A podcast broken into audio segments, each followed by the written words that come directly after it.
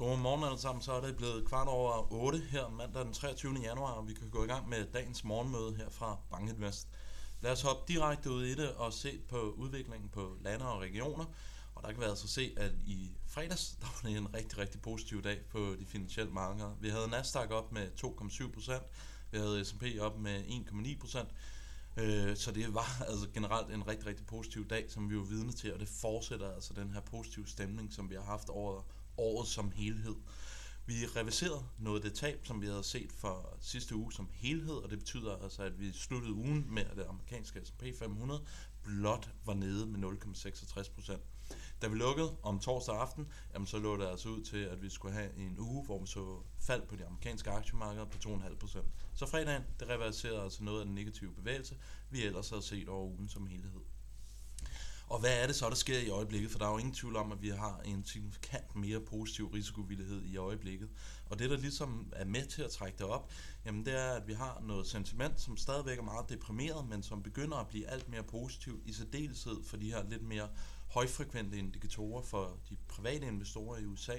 De er altså begyndt at blive alt mere bullish her på det seneste.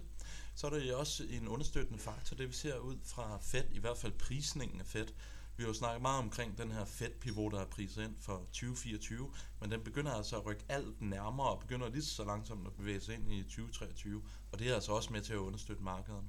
Og så har vi de her to gamle kendinge, som vi har snakket om et par gange. Kina genåbningen og europæiske øh, gaspriser, der er på vej ned, og det ligger altså understøtter det europæiske vækstmomentum.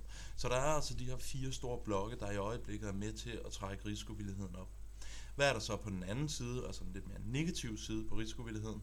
Jamen der har vi ECB. Vi så over weekenden, at vi havde to ECB-medlemmer, som var ude og sige, at de her rygter om, at man først ville hæve 50 punkter og så 25 punkter i marts, det kan man altså se igennem. Vi skal se 50 punkter renteforhold både i februar og marts.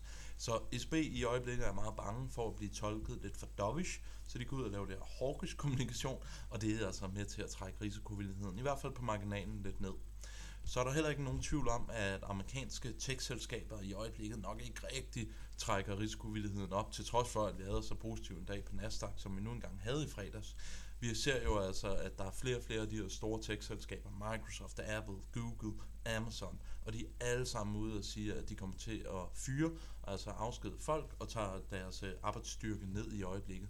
Det er jo ikke et tegn på, at øh, deres forretningsmodel har rigtig meget medvind i øjeblikket.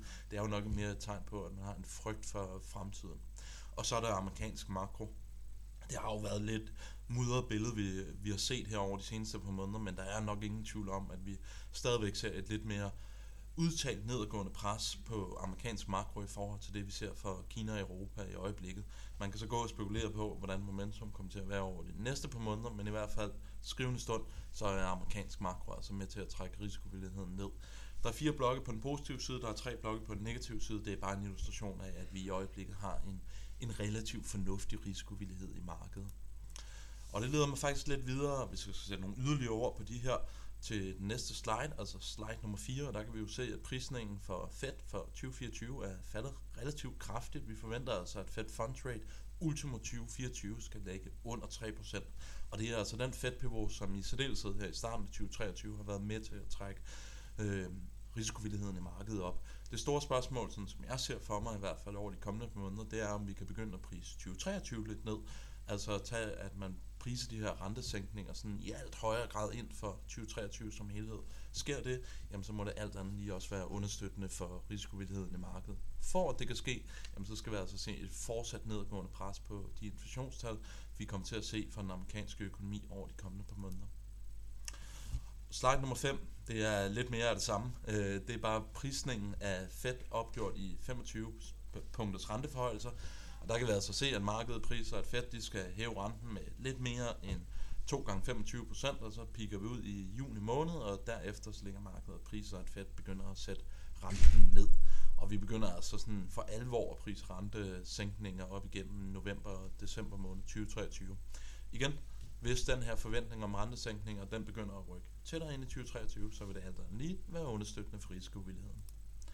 Noget andet, der også er understøttende for risikovilligheden i øjeblikket, det var jo det, som Jakob også sagde i torsdags, eller han sagde i fredags på baggrund af data, der var kommet ud i torsdags, det er, at vi begynder at se nogle oprevideringer af amerikansk BNP selvom vi har ledende indikatorer, som ligger på meget, meget lave niveauer, altså niveauer, man ikke rigtig har set uden for en recession, så er det altså værd at bemærke, at investorerne nu forventer, at den amerikanske økonomi vil vokse med en halv procent op gennem 2023. Det lyder jo ikke meget, og det er markant under de 2,5 procent, som vi forventede, de ville stige, da vi gik ind i 2022. Men det er altså immer væk, det, stod, eller, det er immer væk øh, 0,25 procent højere, end hvad vi troede, den amerikanske økonomi ville vokse med, da vi startede 2023. Så vi begynder altså at se noget optimisme, og igen, det kommer altså meget på baggrund af den her kinesiske gen, øh, genoplukning, som altså er med til at skabe noget optimisme omkring den globale økonomi i øjeblikket. Noget, som øh, jeg i hvert fald går og tænker rigtig, rigtig meget over, det er den her investering af rentekurven, om den i virkeligheden reflekterer en meget, meget stor frygt for en recession, eller bare illustrerer en stor frygt for, eller ikke en stor frygt, en stor forventning for, at inflationen den begynder at, at falde relativt kraftigt. Og i den henseende, så synes jeg faktisk, der er en ting, som er værd at bemærke, og det er, hvis vi ser på Fed Funds Rate 36 måneder ude i fremtiden, aka 3 år ude i fremtiden, jamen så ligger markedet og priser, at den skal være øh, på 2,98, altså næsten 3%. Men det er altså over det, som Fed, Fed selv siger, er det langsigtede renteniveau for den amerikanske økonomi. Og der synes jeg, der er sådan lidt en, en inkonsistens. Hvis vi virkelig forventede, at den amerikanske økonomi ville gå ind i en hård recession, og obligationsmarkedet prisede en hård recession, skulle man så ikke forvente, at forventningen til Fed ville være, at vi skulle være under det langsigtede renteniveau. Det ville i hvert fald være det, som vi historisk har set op igennem tidligere recessioner. Så det er lidt noget, som jeg går og tænker i øjeblikket. Er investeringen af rentekurven, er det udtryk for en meget, meget kraftig recession, der er på vej, eller er det bare udtryk for, at inflationen den vil falde relativt kraftigt i øjeblikket, og det er derfor sådan lidt et, et falsk signal i øjeblikket. Lidt mere på samme, jamen der har jeg netop øh, hældningen på den amerikanske rentekurve udtryk ved 2-10-punktet, og som I kan se, jamen, så er det det mest inverterede niveau, vi har set siden starten af 80'erne. Så igen, isoleret set, øh, så er det jo en indikation, det er det i hvert fald historisk set, været på, at en recession er forestående, men i alt højere grad, så begynder jeg altså som sagt at tænke på, om den her invasion, vi ser af rentekurven i øjeblikket, en invertering, øh, skyldes det her faldende inflationspres, vi ser i øjeblikket. Uanset hvad, så havde jeg i hvert fald forventet, at hvis obligationsmarkedet for alvor prisede en recession, at man havde også priser, at Fed Funds Rate ville ligge under det langsigtede niveau. Slide nummer 9, jamen der viser bare BNP-forventningerne for den amerikan eller den kinesiske økonomi, og der kan vi altså se, at vi har taget et gevaldigt hop op. Vi forventer nu, at den kinesiske økonomi i 2023, det vil vokse 5%. Det er altså op fra 4,8% her bare for et par uger siden.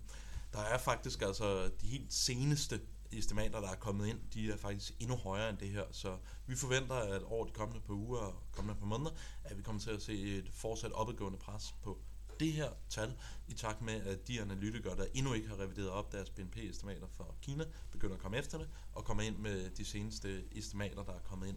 Som et eksempel, så kan vi jo highlighte, at Goldman forleden var ude og revidere op kinesisk BNP for 2023 fra 4,5 til 5,5 procent.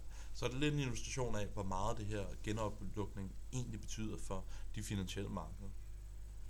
Nu lød alt det her jo relativt positivt. Øh, jeg vil bare lige highlighte, at hver gang vi har set den amerikanske økonomi, jamen så har du altså set, at den trailing, altså den faktiske indtjening i amerikanske virksomheder er faldet med minimum 10% earnings per share. Det vi ser i øjeblikket, det er, at vi over den seneste regnskabssæson, der har vi altså set, at vi er faldet 5% ned fra toppen, så vi er altså ikke helt på de her niveauer, men det er en illustration af, at hvis den amerikanske økonomi går i en recession, så må vi altså forudsige, at der kommer yderligere pres på indtjeningssystematerne og indtjeningen i de amerikanske virksomheder. Men igen, det store spørgsmål er, er vi i stand til at se igennem det her, fordi der er den her optimisme med den kinesiske økonomi i øjeblikket. Så er der også rigtig meget fokus på sentimentet, og sentimentet for de private investorer i USA, det hopper og danser. Men det jeg har i den øverste graf, det er det et måneder gennemsnit af bull bear indikatoren netop for de amerikanske investorer, og den ligger altså stadigvæk i bear-territoriet. Så private investorer i USA, de er overvejende negative, flere end der er positive investorer. Men hvis man holder op med at lave alt det her øh, vidende gennemsnit, og så bare ser på de faktiske observationer, jamen så kan vi altså se, at den er hoppet relativt pænt op her på det seneste, og vi ser, at den står på minus 2,1, hvilket er betydeligt op for de bundniveauer, vi havde for blot et par uger siden. Så det er en illustration af, at vi begynder at se altså noget positivt sentiment komme ind i markedet. Det kan man sige er positivt, og man kan sige, at det er negativt. Det betyder i hvert fald, at du har noget positivt momentum, men andelen af investorer, som kan ligge og købe op i markedet, det er altså alt andet lige lidt på vej ned. Endelig, hvad kommer der til at ske her fra morgenstunden? Jamen først og fremmest så vil jeg sige, at det er en rigtig, rigtig interessant uge, vi går i møde, fordi at vi får de her store tech-selskaber, som kommer ud med regnskaber. Så det kommer nok til at sætte tonen meget for den kommende uge. Så har vi også nogle PMI's, både for USA og for Europa, det kommer til at give en interessant indikation på, om den her øh, vækstafmatning, vi har set i fremstillingssektoren, begynder at vende, og om vi i særdeleshed begynder at se lidt positivt makroøkonomisk momentum for den amerikanske økonomi. Så får vi PCE-inflation fra USA. Forhåbentlig kan det bekræfte det her nedadgående inflationspres, vi har været vidne til over de seneste par måneder. Kina, de er på nytår, så de er alle sammen på ferie. Det betyder, at vi alt andet lige må forvente reduceret likviditet i asiatiske marked.